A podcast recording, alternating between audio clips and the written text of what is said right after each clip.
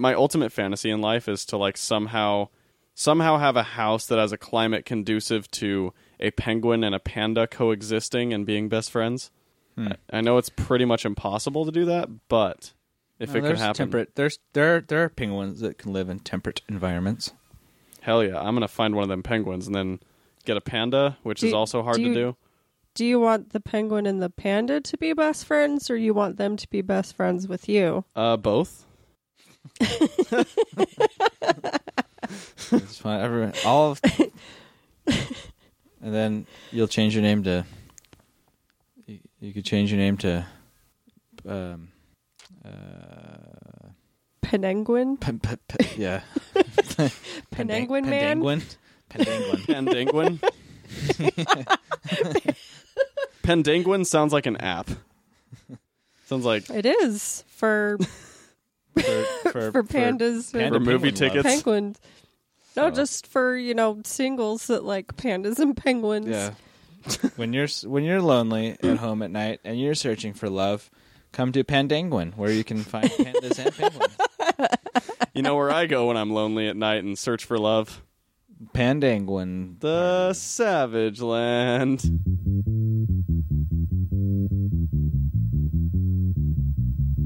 I feel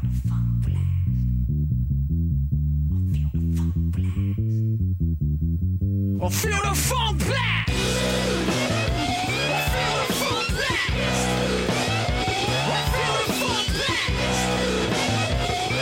Yo, yo, yo, yo, yo, yo, check it out, yo, yo, yo! I'll be walking cold like a dog, my evidence, fearless!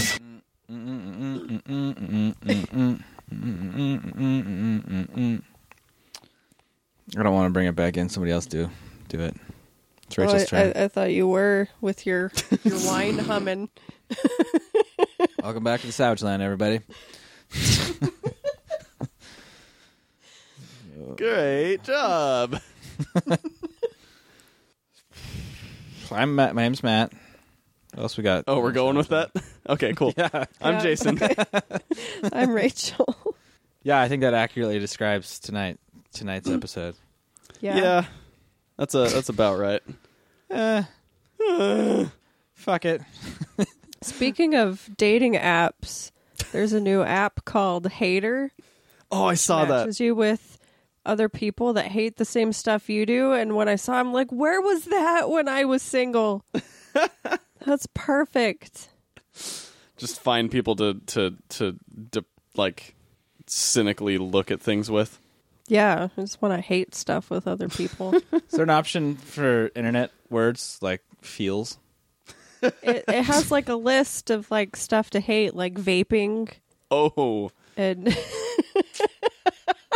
fair enough. Yeah, it had like a whole list of stuff you can click that you hate, and then it matches you with other people that hate the same stuff you do. Huh. Great, a relationship built on hatred. It's exactly what I wanted. I didn't get that. But that's okay.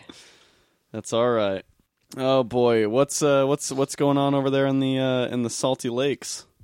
Have we not cleared that up already, Jason? We're angry housewives drinking wine. Yeah. In our house moccasins. In our moccasins. Uh-huh. Watching Madagascar too. Sounds like the life.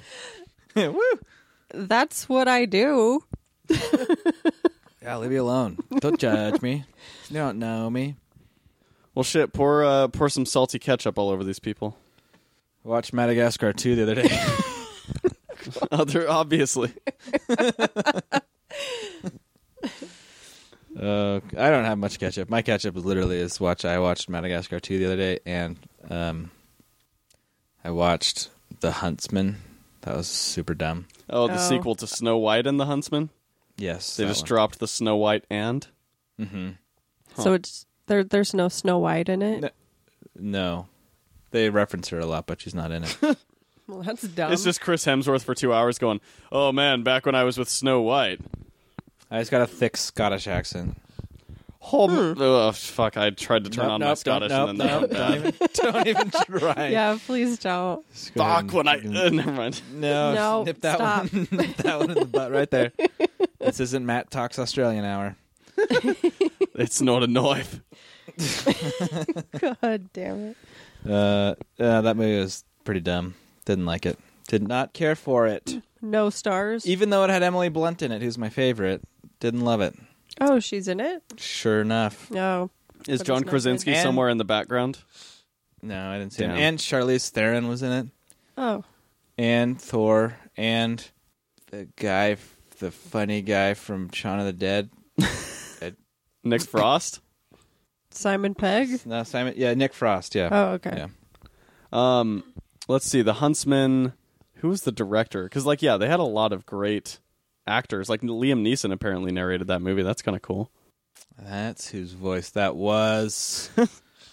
I'm sure other people probably thought it was fine. I just didn't really care for it. So I don't know. Oh, it was the same director as... Or no.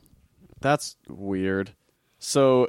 The director of The Huntsman, Winter's War is the byline for that or whatever, was the visual effects supervisor on Snow White and that was his last credit before this film. Huh. That's weird. Yeah. Oh, no, he was the second unit director on Maleficent as well. Mm. I don't know how I feel about all these Disney live action movies. I didn't really care for Maleficent. I think they can suck it. Take that. Everybody who likes them. I am excited for Beauty and the Beast, though. Yeah, I kind of am, too. I tried to watch Cinderella, and I made about 5 minutes, and I wanted to die, so I turned it off. Well, that's good. Otherwise, you could have died. Yeah. Actually, I don't know. I liked the Jungle Book, I guess. Jungle Book was pretty good. Yeah. I'm excited for Beauty and the Beast. See, if it weren't for Emma Watson, I would have absolutely nothing to be excited about with Beauty and the Beast. Because, the director. What's the deal with everybody loving on Emma Watson? She's the best. Is she? Yes. I guess she's the best. I love Emma Watson. I'm pretty happy that Rachel and I are angry housewives drinking wine. Madagascar 2 today. Look, for a kid who grew up on Harry Potter, Emma Watson is just the best because... Oh, you know what happens? Okay. That makes way more sense. No more details necessary. Let's just go ahead and leave that one alone. What I'm saying is nope, I got it. We got it. Yeah, you don't. I'm going. Better left undescribed, so everybody else can come to their own conclusions. I'm not going to the place to actually explain it because that's way funnier than what's really probably true. Fuck you. I agree with you though, so I will respect your requests. This director, though, on The Huntsman. Jason lost his virginity to his right hand watching Harry Potter. Nope, that was not at all where I was going. And now that you said that, I'm definitely going to fix that and say no, because most child actors end up looking super goofy in later life. That is true. That's very true. Poor Corey Feldman. Exactly. Or that kid from Jerry Maguire. Yeah, or the Sixth Sense kid who ended up looking like a fat version of the same face. Sorry. Haley Joel Osment, yeah. He's great. I think he's great. I'm just saying, he was a cute kid, and then he ended up being, a chubby, baby-faced adult, which is fine. He looks like Tim's best friend on Home Improvement. That's who he looks like. Yeah, yes, he does. Improvement. What a fucking terrible show. I watched that show all the time. I did too, and I regret my life for that. What, Home Improvement? Pretty stupid. Yeah. I haven't gone back to watch it. I was young enough that when I watched it, I was like, ah, this is funny. And I don't think I will ever watch it again just so that it doesn't ruin anything. You're like, I love Zachary Taylor Thomas. And that other guy. What's the other three-named kid that was on there? Nobody knows. The kid with three names. It's been lost. It's been lost to history. Dudes. No, it was Jonathan Taylor Thomas. So who was the other one? Who cares? Who gives a shit? Let's move on. Zachary. That's what I was about. There was a Zachary Quinto Thomas. Right? I'm pretty sure the oldest one was named Zachary. I guess I could just look up Home Improvement really quick, couldn't I? Nah, we can pass. Speaking of Zachary Quinto, I finally watched Star Wars, Star Trek... Beyond. That's the one I watched. Star Wars, Beyond Star Trek. It was a crossover. Maybe I should slow down on this Angry Housewife wine. Maybe. Star Trek. I watched it. It was good. Yeah? The end. Yeah, it was good. Enjoyed it. That was a fun movie. What'd you think of? I liked it. What'd you think of Space Dirt Bike? What? Space Dirt Bike. I thought you were trying to reference a character. That guy. Well, because there's a Space Jimmy Spitz. There is a Space Jimmy Spitz. Dirt Bike. It wasn't in space. It was on a planet. I thought that was just fine. It seemed a little odd that there would happen to be an old fucking motorcycle on the old Star Trek ship on this crashed alien planet that still ran, but whatever. What do you think the mandate was that caused that dirt bike to be there? Like, do you think there was a producer that was like, you know what, we gotta have a dirt bike in this film? Or do you think like it was just a thing that they decided to do? I don't know. You know what I did not appreciate was they were like, hey, you know what we should do? We should play Sabotage by the Beastie Boys again. Yeah. That'll get them. I agree. That'll get them riled up. Let's play it twice. Let's play it in the first movie and the third one.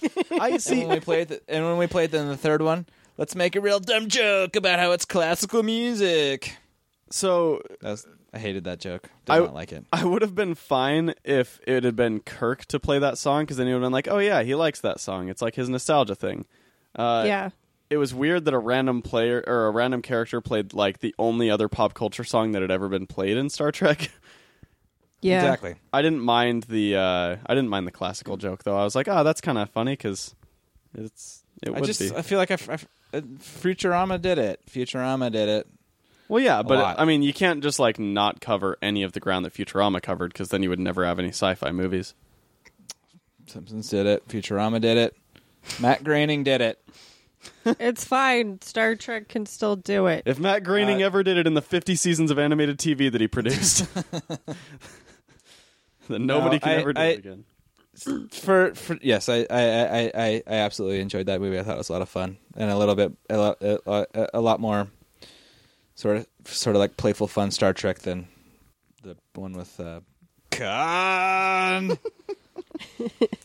Yeah, that's what I liked about it, is that it was way more fun and it actually seemed like a classical Star Trek. Yeah, totally. Story to me. No, I enjoyed it. I don't know why I never saw it in the theater, but I didn't. So the director of Star Trek Beyond is producing a Hot Wheels movie and Space Jam 2. Space Jam 2? Oh, man. Yeah. Is LeBron James going to be in it? Yes. Because that guy is funny. You must have seen Trainwreck, huh? Yes. He was funny in Trainwreck. I haven't watched it. The only reason to watch Trainwreck. What about John Cena? I heard John Cena was funny in that. I thought Trainwreck was he's so funny in it, but I love John Cena in everything that he's in. I even watched that horrible movie, Sisters. And it's really only funny because John Cena is in it for like 10 minutes. And is that that's Amy Poehler and Tina Fey. It was bad. Yeah. It was really bad, but John Cena's in it. It sucks that when Amy Poehler and Tina Fey get together, they never make anything good, because I really want their stuff to be good together. But they're only good on their own, I feel like. Yeah, it was not worth watching unless you want to... Look at John Cena. He's a drug dealer. Did I tell you about how I harassed all my coworkers with John Cena? No. I'm going to tell you really quick. I'm sure it's gonna have something to do with that stupid song and just that you've done to other people. No. Yes, it's something to do with that. But there's a Chrome extension. There's a Chrome extension where every 100 web pages you visit. One in every 100 web pages is going to just do a full screen John Cena introduction music video that you can't click out of. I put that on my coworkers. It's amazing. Computer. The extension's called Cenafy. If you're going to install it on a coworker's computer, here's what I recommend: pull up incognito mode, search Cenafy Chrome extension, install it, and then you have to go up to the top right in the options or like on the top right, or by the options button, you'll see a little C, which is the Scenify thing. Right click and put hide extension. That way they don't see any history because you went into incognito mode, and they don't see the little tab, so they have no idea what's going on. And about 4 out of every 5 times I've done it, everybody thinks they have a virus. It's amazing. And you'll just I kind of want to do it to her. It's incredible. They will put up with it for weeks, not knowing why, not knowing what's going on, just closing the window and then like restarting whatever they were doing on the internet. It's amazing. No, she's very verbal, so I know she'd be like, "What the fuck?" The best part about it for me, because like we also don't at my job, like we only work in the office like 3/4 of the time or whatever. So there's times where you'll be gone, but then you'll be in there, and like weeks after I did it, I would still every once in a while, just like from somebody's desk somewhere, I would just hear ba ba da ba. It was so amazing. And my boss still has it on his computer. It would be easy for me because she's still technically a temp, so sometimes she has to use my computer to use certain programs. So we do switch desks, so I could totally put it on there. Guys are the worst. It's going to be funny. It's going to be funny, Matt. It's so funny. So mad. I'd be so mad. He's so mad. I actually wouldn't be at all because I don't surf the internet at work. Oh boy. Yeah. Anyway, good times. Yeah. All I'm saying though is that Huntsman director's done a lot of crap. He worked on the Twilight franchise. Ugh. Yeah. Or no, sorry, not the Huntsman director. The Beauty and the Beast director. Which, yeah. The combination of him and Luke Evans, whose face I hate. I do hate his face, but that's what Gaston looks like, so... That's fair. Wait, did I tell you guys that I watched Madagascar 2? You did? You did. I watched it the other day, too. Oh, nice. Okay, cool. Anyway.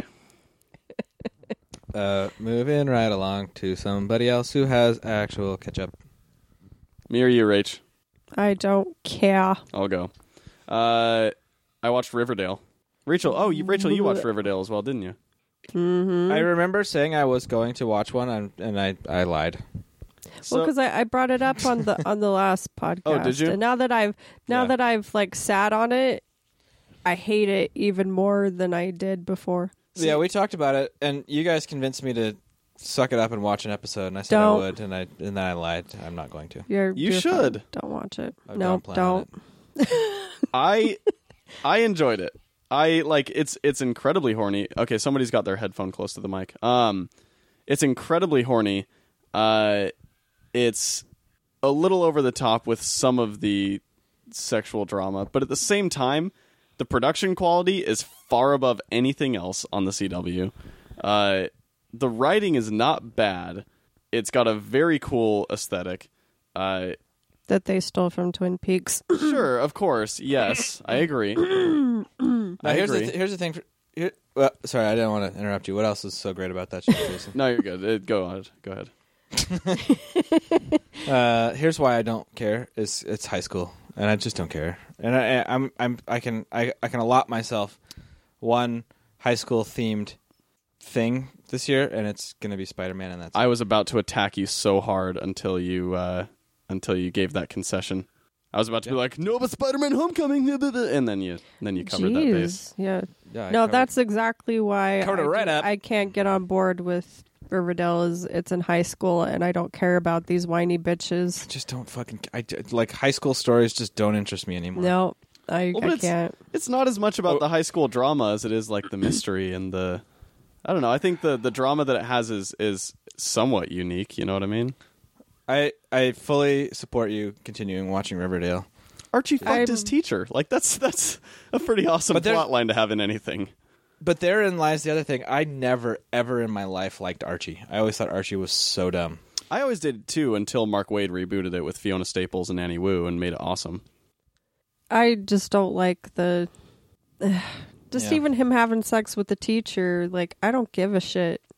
I just think that's an interesting thing to explore. Richie, you were pretty stoked about Josie and the Pussycats, though. Don't lie. Yeah. Oh, that's fucking cool. I love Josie and the Pussycats. And Jughead's crown beanie. But they're like only in there for a minute, and they're kind of bitchy, and I didn't really like it. Because he was like, hey, ladies, I wrote this song, and he just wanted them to hear it, and they're like, basically, fuck you and your song, and... so they were pretty bitchy about it, and then I'm like, oh, well, Josie and the Pussycats is supposed to be fun. They're not fun. Like, if they're gonna be bitches, then they should be the Misfits. That's fair. Are you guys gonna watch Legion? Yeah, I'll watch Legion. I'll watch that because it's not in high school. Yeah, it looks so good. It's premiering tonight as we're recording this. I cannot wait to watch that show. Like. No, it also got good reviews, so I'll check it out. Insanely good reviews. It's at 94% on Rotten Tomatoes. It's got damn Aubrey Plaza in it, and it's showrun by the guy who did Fargo. Yeah. No, I know. That's so cool. I will totally watch that. Fargo was super good. Yeah. Fargo was really good. So what do you guys think of this? It looks like a lot of the X-Men universe is starting to move toward TV. They've got Legion, and then I guess Bryan Singer is going to be like producing and doing some of the directing on a new series where they've got like a runaway mutant and his parents or something like that. Do you guys like the shift toward TV for kind of these X-Men properties or what? I honestly no preference. If it's good quality, I'll like it, and if it sucks, I won't. That's like I mean you know, it's just like with anything. It's like I don't care if they what medium they do it in. If it's good, I'm stoked, and if it sucks, I'm bummed. Yeah, I agree. Or not too bummed. I just don't like, or ambivalent. Yeah, I don't care if it's a TV or if it's a movie. No, as long as it's done well. Yeah, I mean, you know, like if they fuck up Runaways, I'm gonna be pissed. Oh yeah, that'll suck. Be pissed off.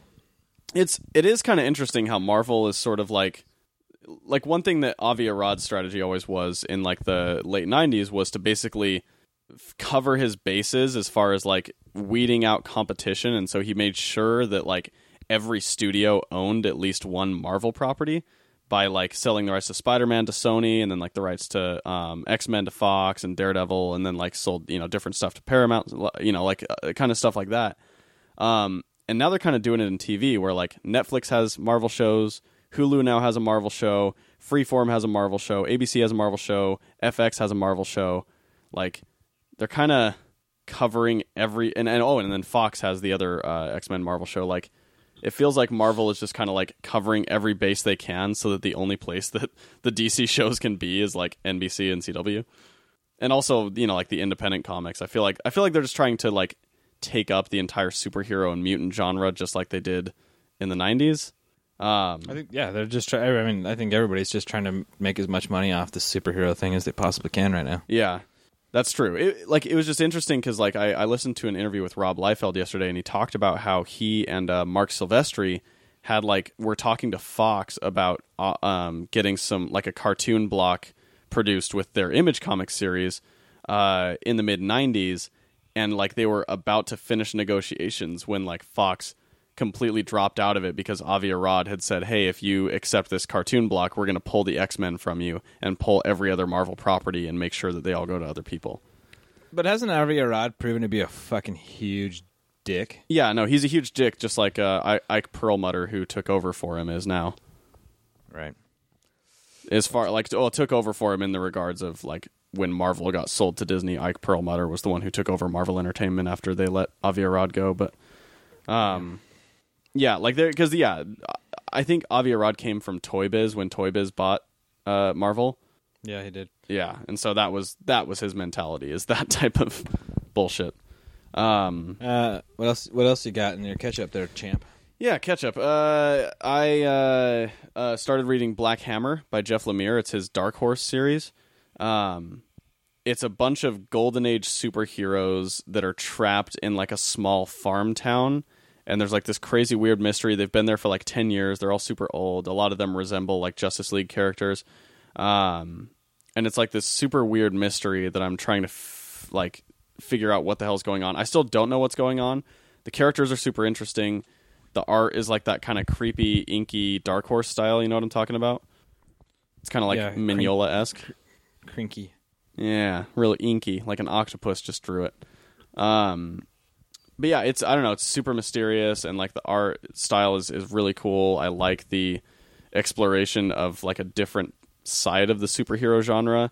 And obviously it's Jeff Lemire's writing, so it's pretty cool. I got the first 4 issues. Just read the first, so nice. Cool. But it's a nice little Jeff winding Lemire. Mystery. Yeah. Other than, why does Matt always have like a heart attack whenever we record the show? Is this coughing constant for you, Matt, or is it only when we record? I'm like worried for your health. I save it for recording. Yeah, I'm worried, man. Like, there's a lot of coughing you've been doing lately. Well, our air is toxic. So bad. Oh, that's true, actually. That makes sense. So I've had a persistent cough for about a month now. Yeah, same here. Dude, start wearing those masks like they do in Hong Kong. No, we're actually going to get some. You really should. Cap. That's so we can feel like Hydra. Yeah, like it sounded like it was a sarcastic suggestion, but I'm being straight up. No, we're dead serious. We're going to get some. Yeah, good. Yeah, what else? Let's see, did that. Oh, and then I guess my biggest catch-up is that I freaking submitted my first official comic pitch of my life, so we'll see what happens there, but yeah. Yay! It's true, we all read it and we all liked it. Hooray! Yes, it was very good. Did I send you guys the revised draft or just that first one that I sent you? You did not send the revised draft. Okay, cool. I added a bunch of other stuff in and kind of tweaked a couple things, because I realized that I had 5 pages of a character running in that first draft. So which is fine. Yeah, no, it was fine. It is fine. Jason, you fucked it. Did you fuck it up? You fucked it up. No. I added a little bit of... Let's plant the seed of doubt. Yeah, no. Let's not do that. I think it works way better because like those 5 pages, they were fine, but they didn't it didn't need to be 5 pages. So I cut it back and I put in, I think it was like 2.5 pages of sort of a C plot in there. Yeah, I think it works a lot better the way it is now. Anyway, yeah, and you guys gave me some really good tips on it, and that helped. And I want to thank my other friends for also giving me some feedback and helping me get it finished out. So we'll see if anything happens there. Yay! We'll find out. Fingers crossed. Okay, and that's all my catch up. Can't hide forever, Rachel. Should I start with the good or the bad? Both. Good. Do it at the same time. Yeah. Do it, yeah, switch off every other word. Yeah. My brain could not handle that. Got this. I would just piss myself off. But for reals, I've got some good stuff and I got some bad stuff. Start with the bad and then we'll get better. And then we'll plummet it right back down for the main topic. My bad is that I watched Powerless.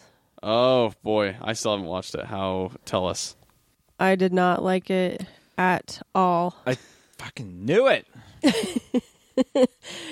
I know. You're right, Jason. Trailers don't judge. You cannot. It's not fair to judge TV by a trailer. But that trailer was so abysmal. It's bad. Exactly how that was. Ugh. It was just they were trying really hard, and it just felt way too cheesy. Like there's a certain amount of cheese in a comic book story that I feel you can get away with, but this was just way too cookie cutter cheese and predictable, which fucking sucks because I love that cast. Uh-huh. And it was so disappointing. I hated it. I'm not going to continue. Does Danny Pudi play Abed, basically? No, not really. That's good. Well, he's an inventor. That's kind of cool. Yeah, and it's got Ron Funches. That's pretty unfortunate. It's very unfortunate. Is it? Here's the thing. This is going to be so pretentious. I'm not even going to say it. Never mind. Say it. Fucking people eat that shit up, though. Do it. Like, I wouldn't be surprised if it's a very popular show. I could see it being popular, but it's... just like garbage comedy and people just eat it up. If it were on CBS, I'd say you're right. But when NBC canceled Community as well as like a handful of other really good shows... if the show's not good, then NBC will probably cancel it pretty quick. I don't see it sticking around because. But I'm not talking about NBC. I'm talking about people. It's all about ratings, right? And people love that corn. Yeah, it's all about ratings. I just. Yeah. That's fair. I feel like if Community or Constantine or Carpoolers, like shows like that, if they couldn't get watched on NBC, then I'd be shocked if Powerless got really I could see it going traction. Either way, really. Yeah, I don't know. Like people could just eat it up, that's and fair. Or they could be like, this is a dumb show and everybody stops watching it. But I did not enjoy it. Riverdale was better than this show. No. Yeah, I want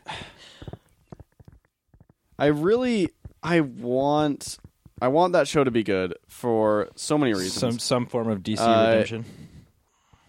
Yeah, well, just some form of DC just being like, hey, we're going to try and not go for the lowest common denominator for once in our our properties totally. Outside of comics, showing something that just shows that they're not trying to have as much possible by the numbers mass appeal as they could.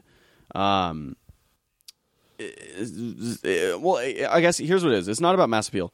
It's about trying to have their cake and eat it too, which was the problem with Suicide Squad. It was the problem with Batman v Superman. It's the problem probably with Powerless. It's the problem they keep having with everything. They're a good portion of their TV shows they're doing a good job on, I think. I mean, obviously they're not these great cinematic storytelling achievements on TV by any means, but they are quality. They're quality for what they are. And they achieve a good consistent amount of storytelling that stands up. I mean, it's for all the drama and angst and sort of soap opera stuff, they do hold up as solid stories that you don't ever really watch it finding things overly contrived or too low level or whatever. They do a good job generally with those, but their movies with Suicide Squad, they were trying to make a gritty action movie that was very daring while at the same time having something for everybody, or with Batman v Superman, kind of the same thing. They were trying to do this, Frank Miller-esque Dark Knight Returns, old Batman, Superman and him don't get along but somehow form the Justice League, but they were doing it at the beginning of Superman's career, just all these stories that they didn't earn and had no reason to actually care about, and it's fucking frustrating. And go, buddy, go. It's okay. It'll be okay. It's just it's crazy that you could get Alan Tudyk, Danny Pudi, Ron Funches, and the concept of the show, which is a really good concept. And still have it suck. It's really disappointing. It's because I wanted to like it. And I mean, I don't blame DC or Warner Brothers necessarily for this one, because it's really in the hands of NBC. DC is basically just giving them license to develop this show. But fucking come on. You can't get that many people. And here's the other thing too, is that Danny Pudi, Ron Funches, Alan Tudyk, one of the best things that they do is improv. And I'm sure that this show was scripted to death. It felt like it. If you want to do a workplace comedy, it's been proven time and time again, the best way to do that is the Greg Daniels method of, The Office and Parks and Rec, where you have your story, but you kind of set the cameras up, don't make them intrusive, set it up in the environment and let them work. Let people work with their lines, let people work with the scenes, instead of trying to make it feel like this weird, because it's too, that's my other problem, is it's too well shot. And so how, everybody is exactly on a mark. Well, that's what everybody, I mean by the camera movements are choreographed.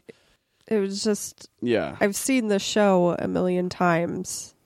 There was nothing new about it, even adding in Wayne Enterprises and superheroes and all that. And Bruce Wayne's non-existent cousin. It still felt like I've seen the show before. Holy... I got some bad reviews. Go ahead. I believe it. Yeesh. I'm doing a bad review right now. I've just... Yikes. Well, and here's the thing, is that by doing the show and having it probably fail, and again, I'll watch it and, report back next week on what I thought or whatever, but... They have now opened the door, which Marvel probably immediately recognized, but they have opened the door for Marvel to come in and do a way better job with Damage Control, a series that was already established years ago. They are developing a Damage Control TV series that will be showrun by one of the writers and executive producers of The Daily Show with Jon Stewart and The Colbert Report. Yeah. Oh, and Modern Family. He was a writer on Modern Family as well. Like, this guy is going to come in and develop probably a killer show. That should have been everything that this show was supposed to be. Exactly. They had the leg up, dude. They, like, Marvel had Powerless for a long time, or Marvel had Damage Control for a long time and didn't do anything with it. DC comes in with the Damage Control concept, essentially, before Marvel ever even, like, apparently even thought of making this show. They had over a year to develop something and make it good without any competition from Marvel, and making Marvel look like the imitators with a property that they already had, and they still failed. Like... Yeah. Take a breath. It's frustrating as a DC fan. For it. Let him fucking go for it. I'm loving this. It's just you guys know my love for DC. You know, like, my first ever comics, my first ever, like, cartoons, anything. It was all DC. I've been all DC all the time forever. I have more than twice as many DC comics as I do Marvel or anything else. I love the characters, and there's so much potential there. And every time somebody fucks up such an easy thing, it's so easy to get it right. It just, it pisses me off, because it shows that they have no respect for the material that they're actually adapting. Because if they had any respect for it, they could just sit down and read some fucking comics and understand what the characters and the stories are about and where the heart is and why people like them. I'm going to rein you back in there, buddy. But they don't do that. Yeah, I'm done. I'm gonna rein you back in with a hilarious thing I just found on the Legion IMDb. One of the actors, the character's name is Renal Failure Alvarez. What'd you play? Oh, I played Renal Failure Alvarez.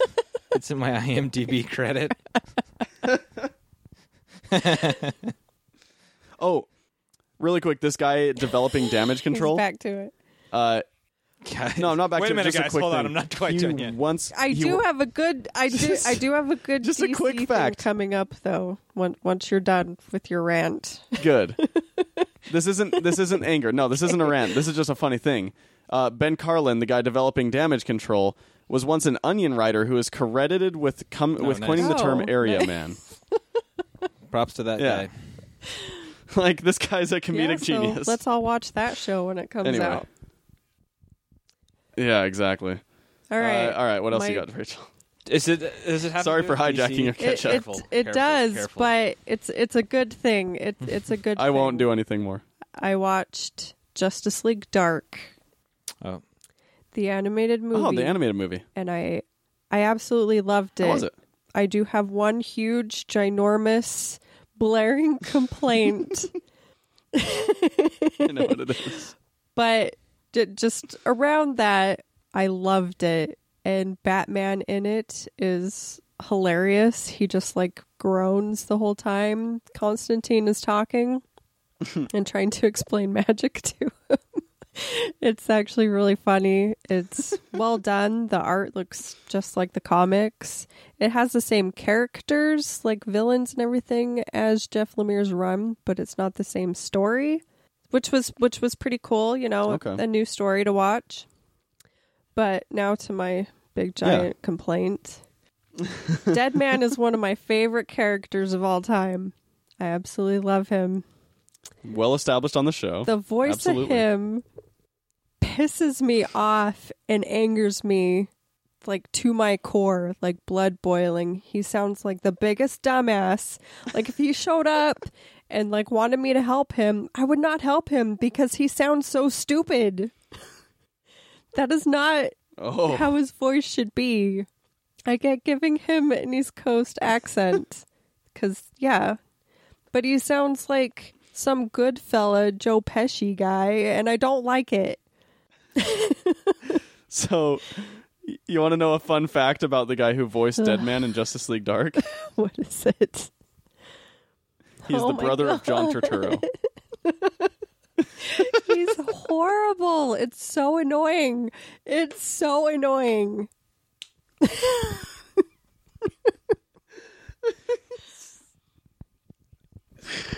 It's so funny because I can, like, even if I had never, and I still haven't heard his voice, but I'm just looking at his film credits right now, and I can tell that he's awful. Bad. With such roles as Paul Blart Mall Cop 2, Blue Bloods, Takers, Burn Notice. What was the thing we were making fun of? A bunch of other things about Paul Blart Mall Cop 2. I don't know. That could be anything. Fuck, I don't know. Probably everything like, about it. It was like digging low for jokes, and one of the jokes was Paul Blart Mall Cop 2. I don't even know. Fuck, what was it? Oh, it's going to drive me nuts. Something Jason wanted us to read. Well, the voice of Deadman is so bad that he was in Paul Blart Mall Cop 2. Oh, it was the fucking comic Jason made us read, Martian Manhunter, when he's Paul Blart jokes. Oh, yeah. Do it. Yeah. Yeah. Oh. Like I say, that comic Jason made us read. He did make us read it. I voted for us to read it. Same, in the system that we all use in the show. Yeah, that's fair. But that's my only complaint. Oh, look, I made me read it too, all right? I have it downloaded. Look it up. It's really good, though. Just try not to be annoyed by the horror that is Deadman in it. Okay. That's awesome, though. I mean, like, so I'm assuming all the other voices were good and all that stuff. Constantine is still Matt Ryan. Here's what's important to me. Was Swamp Thing cool? Oh, yeah. It was really cool. See, I want to watch it because Swamp Thing's the best. It was really cool. I really enjoyed having Swamp Thing. Oh, dude. You know what, Jason? You asked the other day what movies need to be reboot. Fucking Swamp Thing. I watched that movie like every day with my dad. It was one of his favorite movies, was Swamp Thing. It's not horrible. It's not great. No, it's not great. But, yeah, we watched it all the time. I would love if they remade that. Yeah, that would make a great live action movie these days. Yeah, the guy. So Jay Oliva, the guy that directed Justice League Dark. I know I'm doing like my typical thing or whatever, but he's the guy who has literally directed every like good animated movie from both DC and Marvel in like the last 10 years. Nope, there you go. It's great. I loved it. Yeah. I'll watch that. I enjoy DC animated films. They got some damn good ones, dude. Have you watched Batman Year One yet? Yeah, man. Jeez. Yeah, man. Good. No, he's asked me like 4 times every single time. Yes, I've watched it. I remember that. And you watched Under the Red Hood? I watched Under the Red Hood. Yeah, that one's good. Dope. Love it. I do have one more thing. Nail it. Is it DC related? Because no, it is. It is a comic book that I read. Fuck you. That Matt let me borrow. Hooray. That I read today at work. Monstrous. What is it? Ooh, kaiju steampunk anime. Yeah, it's anime. It's very, very anime, which I love. I think the art fit the story absolutely perfectly because, well, like I said in our chat, it reminds me of Inuyasha, which I don't know if either of you have ever watched. Totally got you there. I vaguely, I did watch it like at friends' houses when I was younger. Friends. Yeah. I had friends, guys, sure. I swear. They were there. I can't give you any names for privacy reasons, but they were there. That's an anime with animal demons, which is very along the lines of this. Ooh. Sort of, you know, they're kind of demon-esque. You know what's animal funny? People. You know what's funny is Princess Mononoke is one of my favorite movies of all time. That's an amazing movie. But it's as anime as anime gets. Yeah. That's a great movie. No. Anyway, sorry. Yeah. No, I loved the art, but I love anime. And I didn't hate the art. That's not one reason I stopped reading it. What was your reason? I don't know, I felt it required more attention than I was willing to give it. Because it does not feed you anything at all. No, it doesn't give you anything, and it is a very complicated story trying to figure out what, like, the names, like, what's the difference between the animal hybrid people and the witches. Yeah, it's a little confusing. Yeah, it's very confusing. It does require some time and thinking, but once you get going, it gets a little easier. Yeah.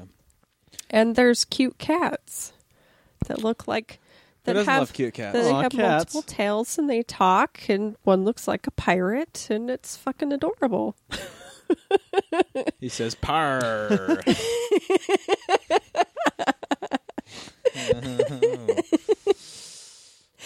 No. I'll see myself out. Oh, boy. No, I do intend to continue reading it. Well, A, because I bought it, and I want to get my money's worth, and B, I like the general premise. I thought was very cool. I like the world. Yeah. So. The world is definitely interesting. It's just hard getting to the point where you understand the world. Yeah, there's like I did read the first issue twice because I was like, I don't know if I quite. I had to go back a few times and be like, well, okay, now what are these people? Yes, exactly. Because they don't just like they're different species basically, so they have different names. And then I couldn't figure out why the witches were eating the other people. Oh, wait, they are different species? Kind of. Because I thought they were, like, just classist or something. No. They're all different. They all have different abilities. Back to the drawing board. Yeah. Oh, man. And, yeah, and then it got to this other, like, the Dawn... like the Court of the Dawn or something, and those people were different, and so it is a little confusing, but I recommend putting in the time to read it. Yeah, I plan on it. It has such high praise that it's probably worth my time. Yeah. I do kind of feel really like good. The swearing is a little out of place in this fantasy world. I just feel like it doesn't quite fit. It's always a tough thing to figure out because like you read a book like Saga, and there's a lot of like conventional swearing in it, but somehow it fits. Well, the swearing in Rat Queens also fits. The swearing in Rat Queens makes me laugh my ass off because there's some funny swearing in that. But book. I don't know why with this it just feels kind of out of place and off. Like It's one of these things is not like the other. I don't know. Maybe that's just me, but it feels a little weird. We'll read it and reconvene. It's just you. Yes. Because we got it in that Humble Bundle. Or you have it in that Humble Bundle, Jason. Yeah. So, well, actually, that's funny because that reminds me of something I just got reminded of, is that Humble Bundle, who we just barely got the Great Image Comics Bundle for that had fucking 1 million comics in it, just announced a Valiant Comics Bundle. And it's funny because I actually almost bought Divinity by Matt Kint today because I've heard amazing things about it, and I just read the Valiant or whatever, which I really liked. But for $15, you can get like basically every major series that Valiant has put out in the last like 5 or 6 years in this Humble Bundle. Splitting another Humble Bundle. So, exactly. Yeah, I guess we need to figure that out still. But yeah, like Divinity's in there, the Valiant is in there, Faith is in there, Unity, Rye, Bloodshot, Dr. Mirage, all that stuff. Goddamn. Humble Bundle's gonna like make us broke. I am eagerly anticipating reading as soon as we're done with this. Seven to Eternity. Oh yeah, the Rick Remender book. Back with Jerome Pena. Oh yeah, give me that. Hell yeah, dude. All over the place. Whoa. I love Jerome Pena's art. He's one of my favorites. He's got great art. It like that series wasn't I read the first issue, and I think that it might be one of those series where you got to get like 2 or 3 issues in to really get into it. It didn't grab me. But I definitely saw the appeal on that one. Is best at just a first issue knocking it out of the park. I think he's quick like pitch. No, he's you're gonna slow burn for 10 issues with this guy, and it's just gonna be awesome. Yeah, it definitely is a world that requires a lot of setup. That's for sure. Speaking of, but it look like from what I can tell, it requires a lot of payoff. Anyway, let's figure out a great way to set up our next topic. I'll nosedive right into it. So for anybody who's been keeping up on comics, they already know this, but we'll give a quick recap. Marvel over the last year or so has been kind of wading in very political waters in their comics. Captain America has been an undercover Hydra agent, which has served for all sorts of political metaphors in Nick Spencer's Captain America run.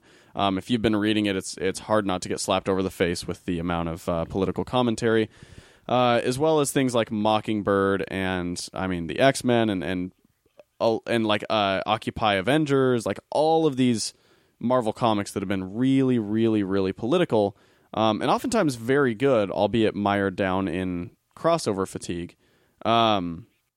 However, with the recent success of DC Rebirth, the recent election, and the recent cabinet seat given to Ike Perlmutter, who is Marvel Entertainment's CEO and good old buddy of Donald Trump, the company has started to inform its writers and staff that it is going to be taking a newer, different position on its characters moving forward once the Secret Empire arc wraps up with Nick Spencer. You can read the report on Bleeding Cool and Heat Street and some other websites like that. But the nuts and bolts of it is Marvel is going to be moving away from the politics and moving more toward the sort of the heroes stories, you know, the for lack of a better word, generic comic book hero storytelling. Steak and potatoes stories. And so, yeah, the meat and potatoes stories, exactly. So, with all that being said, what do you guys think, A, of Marvel moving towards a meat and potatoes outlook, and B, what role do you think politics play in comics, or should play? I think it just completely depends on what comic it is and who's writing it. I don't think you should take politics out of comics. I think one of the things that comics has traditionally always been is a reflection of the world around us, and a way to sort of, a fantasy world that we can use to explore our own actual world. In any, regardless of what side of the political spectrum you're on, it's a good platform. You can use it as a platform, and you can let that emphasize your comics. But does it work for everything? No. And do you run the risk of it becoming far too preachy? Yeah, totally. So I think to completely censor and say, no more politics, we're just going to go to generic hero stories, is in and of itself folly, especially for characters like the X-Men. Yeah. I think specifically the X-Men, they kind of need to be, political in a way. They represent minorities. And they always have. And I think that's kind of weird to take that out of their stories. Yeah, I do get, in a way, having comics, your escape, and maybe you don't want to, read about politics anymore. It can get to be too much. Yeah. So I get taking that out and, having fun comics to read, but I don't think it should be taken out completely. And especially with Captain America, it's Captain America. Said he's political no matter what you do. Yeah. So I don't know how that would work to take politics away from him. Yeah. I mean, especially and as you said, so Rachel brought up the X-Men, which the specific context there is that they are completely launching new X-Men series. One of them is X-Men Gold. And the writer, Mark Guggenheim, basically talked about, and he said, kind of what we're talking about is that the X-Men is one of the big focuses of this sort of rebranding or direction shift, is that he's a new writer to the series, and they are basically taking it away from the X-Men struggling. The direct quote is that they're making the story more about the X-Men as heroes than the X-Men struggling as a minority, fighting for their very existence, and that the existential crisis has been tabled for the time being. Which, honestly, to me, like, just that quote alone kind of pissed me off. Like, there have been no bones made about the fact that the X-Men were created as an analog for the struggle of minorities in America, and that Professor X and Magneto were created as analogs of Malcolm X and Martin Luther King. And it's weird to say that they're just focusing on them being heroes. They've always been heroes. Like, being a hero isn't necessarily a story. No, exactly. That's just an aspect of it. My fear is that this isn't like a. Sorry, Jenica just sent me a text. She's apparently over listening to us. She said, "Was Captain America fighting the Nazis in the comics before the U.S. was fighting in real life?" Yeah. Well, the Captain America right about was the same time brought into the war when the U.S. was Captain America as the icon to fight the Nazis. Yeah.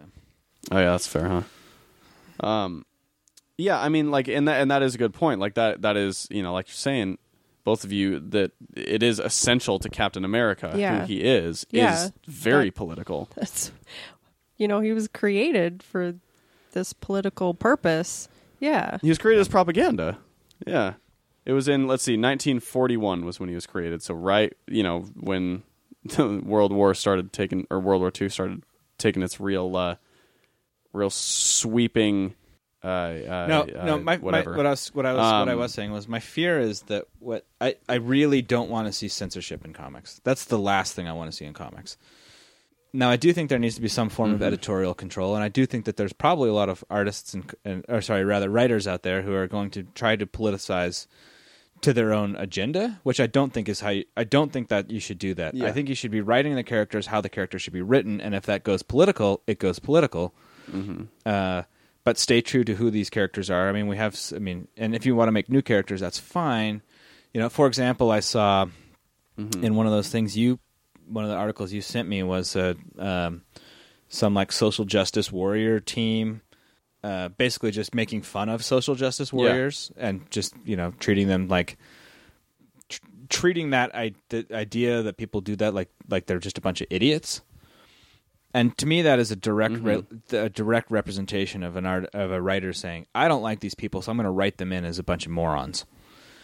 And I don't like that. That doesn't serve characters, and it doesn't serve any purpose in the comic book. And that's politicizing to a degree that I think is unnecessary in the comics. If you want to do that in your political cartoons, or if you want to do that in something that's specifically sort of like a web comic or something, that's fine. But it doesn't something that's yours, right? It doesn't serve the purpose of these characters that have basically these legacy characters, but also don't change who these legacy characters are and what they stand for. Don't make Captain America just a neutral hero. Captain America in Civil War was defected basically from the American government for good reason, and that's an important story of his character. I don't know. So I in reading that, to me, part of me felt like that what's happening now is censorship, and I don't. That's the last thing I ever want to see in comic books is censorship coming back in, wherever it's coming from, and whether it's the what was the Comics Association called, the comics group, the Comics Code Authority. Like that, like, it just we don't need that anymore. We do need responsible editorial control and that kind of stuff, but not complete censorship. No, don't completely censor it to make it steak and potatoes. Steak and potatoes is boring.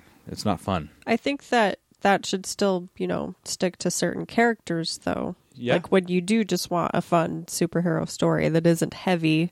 No. But that's not going to work with Captain America. Totally. No, and I don't agree with that. Yeah. Well, and here's one thing I've given, especially recently, I've given Marvel a lot of crap for how they've handled things. The one thing that I haven't at all had a problem with is the political nature of a lot of their stories. The only thing that's bugged me with Marvel is the constant number ones that don't have any purpose, and the insane crossovers that cost over $1,000 to have every element of the story. outside of that, like Nick Spencer's Captain America, I started reading it the other day. It is amazing. Like, it's I'm shocked at how good it is. And especially this Secret Empire storyline, which is what he's been building to the whole time. Like, it's really, really cool. Like, I love it, especially because he's not trying to say a very specific thing. He's more exploring the theme of white supremacy and of neo-Nazism through the lens of the Red Skull having Charles Xavier's mind and, you know, being sort of this, like, this kind of charismatic leader recruiting people to quote unquote take their nation back. Like, and he started building that up far before, you know, Trump went into full swing. Like, this was just an exploration that happened to play perfectly into something that happened. Like, it's annoying because what I know and of, like, just watching this whole thing, Ike Perlmutter has a long history of meddling with things that don't need to be meddled with. It's the reason that Kevin Feige went to Disney's CEO Bob Iger and said, hey, if you still want me, give me my own company that's separate from Marvel Entertainment and Ike Perlmutter so I can do my own thing. Like, it's the entire reason for this. He's been causing so many problems within Marvel, so much creative sort of like mandating and restrictions that it's obvious to me that, like, because of his sort of involvement with Donald Trump, especially since Donald Trump was elected, that's what's causing him to be like, all right, we're done with all this political stuff. Let's, you know, stay out of the world of politics now. Like, yeah, it's fucking, it's well, like, we don't, I mean, I don't know, man. Let's be fair. We don't know that that's actually the case. And we don't know it, but just to be, I mean, just to sort of, you know, stay fair. Neutral. We don't know that that's actually the case, and we don't know what the actual effect his administration. I don't. What's his role? What's his? So he in Trump's cabinet, or his role in. They haven't said. So he's an advisor on veterans' health care. He's also, like, got I guess a different, like, some other significant position in his administration. Point is, and he's donated over $1 million to Trump's campaign. That's his prerogative, and he's all well and good to do that. Yeah, if that's what he wants to do. And I just don't want to. I want to stay somewhat neutral, and I don't want to say, like, oh, it's because of this whole Trump thing. That's why we're getting this like massive censorship. But we can speculate. Sure, that you're absolutely right. Yeah, and especially based on the last 5 years of things that he's done, he does have a history of, like, making personal decisions that become editorial mandates. I am curious to see if that really kind of trickles down, and that's really what you're seeing. Because let's run the speculation. If it was due to his current position, and that they were trying to then let that trickle that into Marvel Comics and have Marvel Comics sort of become a platform for that, I don't think that would be a benefit to Marvel at all, and I think Marvel would probably suffer for it. Yeah, well, and I mean, like, you know, I guess one thing I can say is, like, it's definitely, you know, better to just say keep the politics out than it would be for him to say, you know, hey, let's, you know, make all of our comics pro-Trump, right, or something like that. It's just, it's like, I don't know. Again, comics have always been political. Like, there's never really been a time where they haven't, you know, especially the good ones haven't been involved in politics, and the best ones definitely have. You know, you look at Watchmen, V for Vendetta, Dark Knight Returns. All of, like, the big sort of tentpole comics that you remember were all political analogs. They were all commentary on society. I think I, you know, it's just it's you know, it's an interesting sort of editorial choice for Marvel, but my opinion doesn't stand. And my opinion is 100% don't fuck with that. Don't fuck with creativity, but also just know, make sure that creativity is not. Being pushed aside for preaching. On either side. Yeah. It doesn't matter who I agree. From. Just don't yeah. turn it into like Frank Miller garbage because we don't need that. Yeah, and yeah. And there was, I mean, like, you know, one of my favorite writers, David Walker, who was writing Occupy Avengers, you know, it was a really good story, and I liked it a lot, but it definitely, there were areas where he got a little bit too heavy-handed with the sort of political messages. You know, it was a comic that was essentially about the Dakota Access Pipeline, and it was good, great storytelling, all that stuff, and, like, you know, there was a lot of heart to it, but you would read some pages and go, all right, like, this is just David Walker. I'm not into that. If you're not serving your story, if you're platforming, then go do that somewhere else. Make a podcast and platform there. But I'm not reading your superhero story for you to platform at me.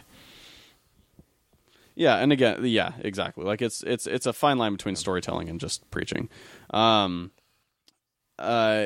think honestly. The biggest part of it is, like, if it's lazy writing, because, like, you can preach at people with a very well woven story, but it's just like when a character just becomes a mouthpiece, that's when it's just like it's lazy totally. And unenjoyable. But anyway, like the other thing is too, like, they're essentially, the rumor is at least, and we'll see if this. If this comes true, but the rumor is they're essentially taking all of their sort of main Avengers characters back to their status quo. So, like, you know, obviously Thor is a woman. There are two Captain Americas. Sam Wilson is still one of them. You know, Iron Man or Ironheart is a woman. You know, what was the other? Jessica Walters is just Hulk now. She's not She-Hulk. Plus, there's the Amadeus Cho Totally Awesome Hulk. And there's... I can't even remember all the ones they changed around. Like, I think every Avenger at this point is a different Kate character Bishop. Than they're typically. Oh yeah, Kate Bishop is Hawkeye because Clint Barton killed Bruce Banner, and so I guess spoilers not Hawkeye what? Anymore. What? Spoilers. It's. I mean, that's what is that not already? No, did you not already yet. Get there? Thanks, Jason. Fuck. Oh well. I mean, come on. It was all over the place. Not know that. You had to have known that. Well, I'm sorry. Well, I'm not gonna read Marvel comics ever spoilers. Again. Now we need more wine. We need more wine. And there's some really good stuff. Madagascar 3. Yeah.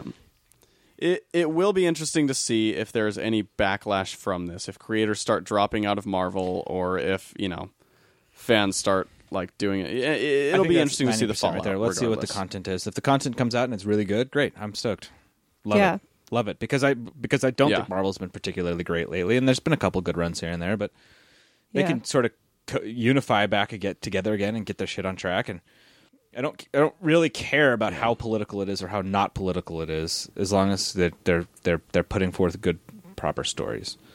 But if you take your characters like the X-Men and you change the who that character is and why those characters are motivated, that could be a problem. So I don't know. I mean, I mean, it will be interesting to see what comes of that. I mean, that's still a couple months out, right? Yeah, it's a few months out because it's basically once this Secret Empire event that they're building up to, or that Nick Spencer's Captain America run's been building up to. Once that's over, that's kind of when apparently the new status quo is going to be established. It looks like Marvel's version of Rebirth almost, which like. And I have been, you know, giving glowing reviews about Rebirth and the great sort of, you know, almost like a lot of it has been kind of meat and potatoes storytelling, but a lot of it has been, I mean, pretty socially relevant, you know, from certain creators. I don't know. I think that's the other thing, too, is I don't like it when both publishers are doing meat and potatoes storytelling. Sure. Yeah. You know? I want one of them at least to be like, I want them to be different from each other. Because if they're both doing the same thing, then it's just like, you know, then you're only going to one of them because you have more attachment to the characters rather than better stories. You know what I mean? I think we'll find out in a little bit. Yeah. We shall find out. Yeah. Well, do we have anything else for this week? No. Nope. No. All right, where can they find us online? Rachel. You can type into Google. Let me Google that for you. Oh, Twitter at SavageLandPod, Instagram and Facebook, SavageLand Podcast. Let us know what you think about politics in comics, and what role they serve or how much they should. And what did you think of the role that they've played in Marvel Comics in the last year or so? You can let us know. Call 413-SAVAGE4 and leave us a voicemail. Tweet it at SavageLandPod, or send us an email to us at SavageLandPodcast.com. And give us a lovely review. Please do. Please give us all them reviews. We're still sitting or on otherwise... our last one, our one star, because Jason's horrible. Yeah. It's real frustrating. If we don't get those reviews raking in, we'll just have to cancel the podcast and go away forever, because everyone hates us. But yeah, that's I think that's the show for this week. Should we plan on Nailbiter next week? Yay, Nailbiter. All right, we'll finally get to Rachel's book, and then Matt will pitch his book for after that. So yeah, read Nailbiter Volume 1 by Joshua Williamson and whoever the artist is that Frank I can't think of off the top of my head right now. Berg. Henderson, is it Mitch? Mike Henderson. Frankenberg.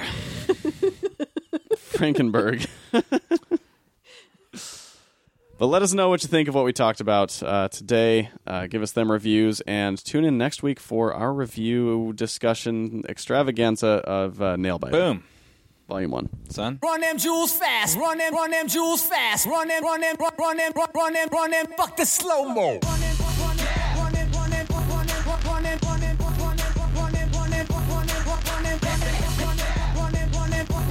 Hey. Fascist slaves, you protested to get in a fucking lookbook. Everything I scribbles like the anarchist cookbook. Look good, posing in the center for the cookbook. Black on black, with a ski mask, that is my crook look. How you like my styling, bruh? Ain't nobody styling, bruh. About to turn this motherfucker up like Rikers Island, bruh. My thuggers and my cripples and my blooders and my brothers. When you niggas gon' unite and kill the police, motherfuckers, or take over a jail. Get them CO's hell. The burning of that sofa, goddamn, I love the smell. Blankets and pillow torching. Where the fuck the warden? And when you find them, we don't kill them, we just waterboard them. We killing them for freedom, cause they tortured us for boredom. And even if some good ones die, fuck it, the Lord will sort them.